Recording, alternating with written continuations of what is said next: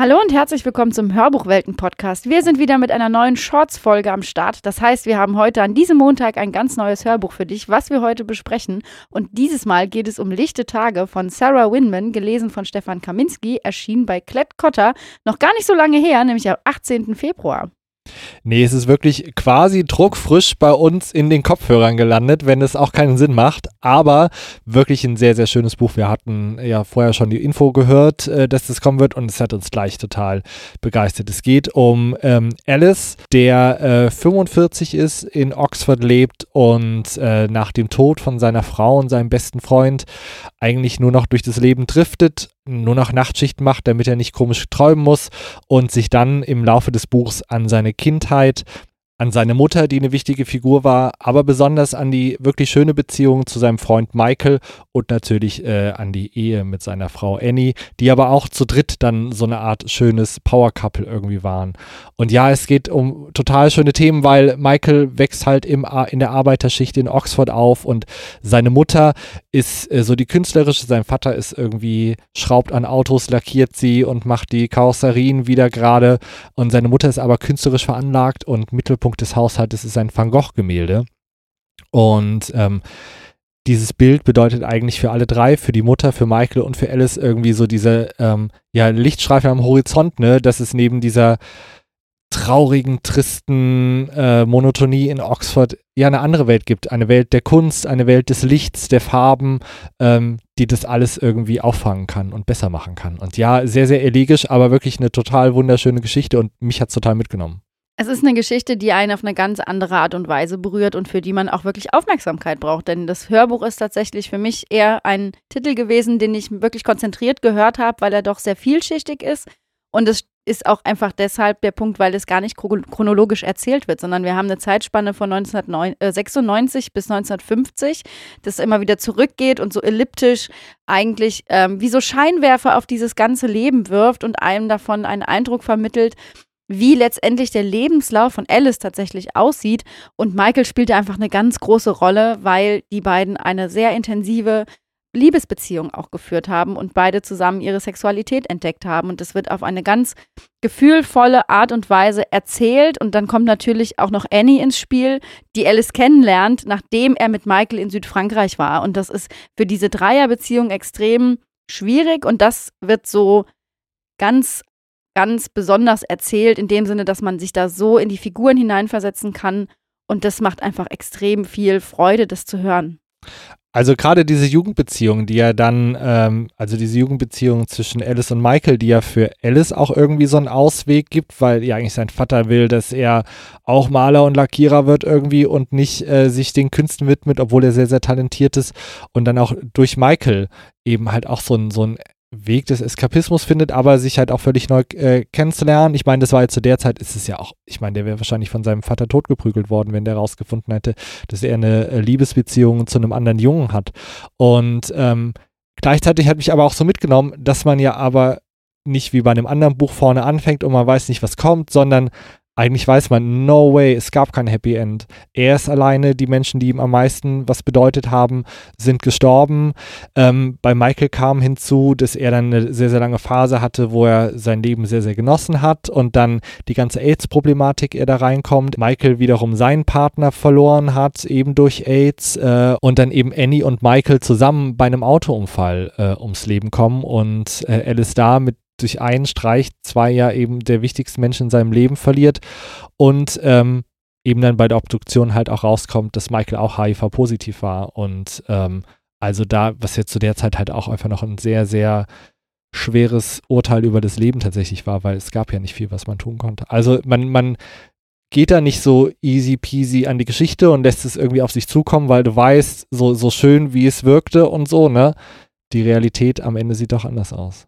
Und trotzdem ist es so, dass das Hörbuch es einfach extrem gut schafft, diese, ja, diese, diesen Spirit von diesen völlig unterschiedlichen Dekaden, die ja eigentlich besprochen werden, auch wiederzuspiegeln und einem ganz besonderes Gefühl dafür vermitteln, wie das für Alice, Michael, Annie war, in dieser Zeit zu leben.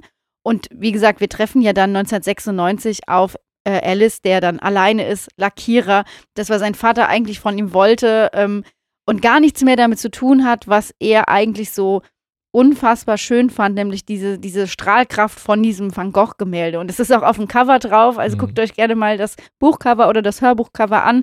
Es sind halt diese berühmten Sonnenblumen von Van Gogh und wenn man sich die anguckt, dann merkt man, glaube ich, auch was in so einem grauen Umfeld im Arbeiterviertel in Oxford, wirklich in so einem, was gar nichts mit dieser Elitenbildung zu tun hat in dieser Stadt, was das ausmachen kann. Und das ist eben, finde ich, ganz schön gelungen, einfach da diese lichten Momente auf einzelne Teile dieses Lebens zu legen, auch wenn es letztendlich kein Epihand gibt.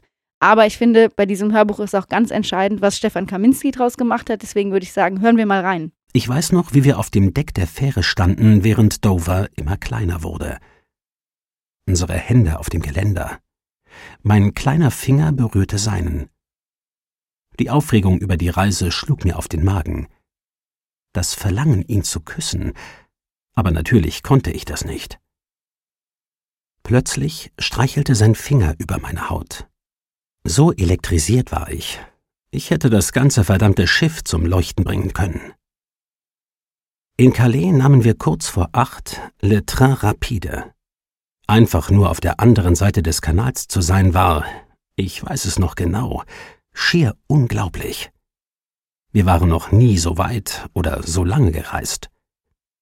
Wir verließen unser Abteil und gesellten uns zu den anderen Reisenden auf dem Gang und rauchten. Wir betrachteten die sich verändernde Landschaft, während wir uns aus dem Fenster lehnten, der Wind in unseren Gesichtern schnell und mitreißend. Es ist einfach wirklich, ich finde, wenn man, wenn man so Literatur liest, hat man immer so ein Gefühl. Und dieses Gefühl wird für mich perfekt transportiert durch Stefan Kaminski. Ja, auf jeden Fall. Also alleine diese Szene, die wir jetzt gehört haben, dieser Sehnsuchtsort Südfrankreich, der wird in jeder Zeile, in jedem Moment in, diesem, in dieser kleinen Szene eigentlich auch transportiert und man ist sofort dabei. Man steht mit auf dem Boot, man führt, fühlt so diese, Vorfreude auf das, was kommt, das ist einfach extrem vereinnahmend. Und genau deswegen habe ich auch am Anfang gesagt, es ist nichts, was man nebenbei hören kann, wenn man irgendwie die Wohnung saugt oder kocht oder so, sondern man sollte sich wirklich Zeit dafür nehmen und sich dem Hörbuch einfach, da, sich einfach komplett fallen lassen. Ja, es ist wirklich, ähm, also für mich auch so ein, so ein, ich meine, wir haben es in den letzten Jahren alle erlebt, irgendwie, wir haben alle gedacht, die letzten Jahre verlaufen anders und plötzlich kam es doch ganz anders, als man erwartet hat. Und so ist es auch für mich, äh, dieses Buch, eigentlich ein Plädoyer daran, ja, den Moment zu genießen, wie er, wie er kommt, weil es kann immer irgendwie ein Unfall kommen, der dir irgendwas wegnimmt. Oder plötzlich sowas wie AIDS und du verlierst deine, deine Freunde und deine Partner. Ähm, und für mich ja, wirklich das Plädoyer, trotz dieser Tristesse immer halt die, die kleinen Van Gogh-Bilder zu finden, die dann halt so ein bisschen Licht reinbringen. Ja, man kann so viel mitnehmen einfach und es wirklich genießen. Deswegen ist es schade, wenn man dazu einfach nur putzt, sondern man sollte sich doch maximalen Spaziergang machen, aber immer noch genug Gehirnkapazität frei, damit man auch wirklich, wirklich schwelgen kann in diesem schönen Text.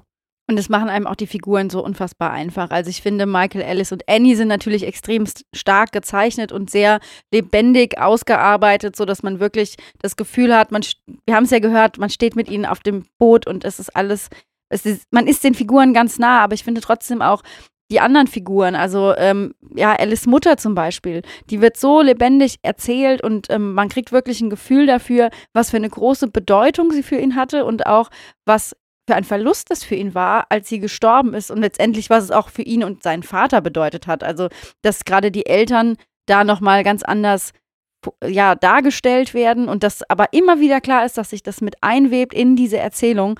Und das, das ist einfach was für mich, was auch Literatur anspruchsvoll macht und was ich auch immer wieder gerne höre.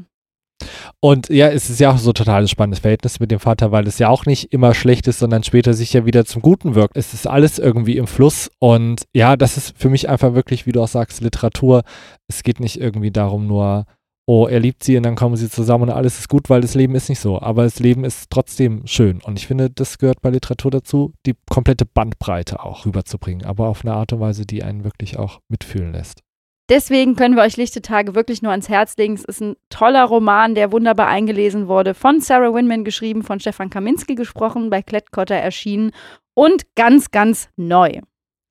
Und wenn ihr wissen wollt, was noch neuer ist, das wird unsere Folge nächste Woche sein. Und wir haben schon wieder was richtig, richtig Spannendes für euch vorbereitet und äh, entlassen euch bis dahin erstmal mit Sarah Winman. Und ja, von uns die absolute Empfehlung. Hört rein und genießt es. Genau, und schreibt uns auch gerne auf unseren Social Media Kanälen, was ihr davon haltet, wie ihr das Hörbuch erlebt habt. Und wenn ihr noch andere Hörbuchtipps braucht, dann folgt uns doch einfach auf Instagram, TikTok oder Facebook. Da findet ihr noch andere Tipps. Und lasst ein bisschen Liebe da. Gebt uns gerne mal eine Spotify-Bewertung oder bei Apple Podcasts. Da freuen wir uns sehr drüber. Und dann hören wir uns nächste Woche mit einem neuen Hörbuch. Genau, wir freuen uns schon auf euch. Bis bald. Ciao.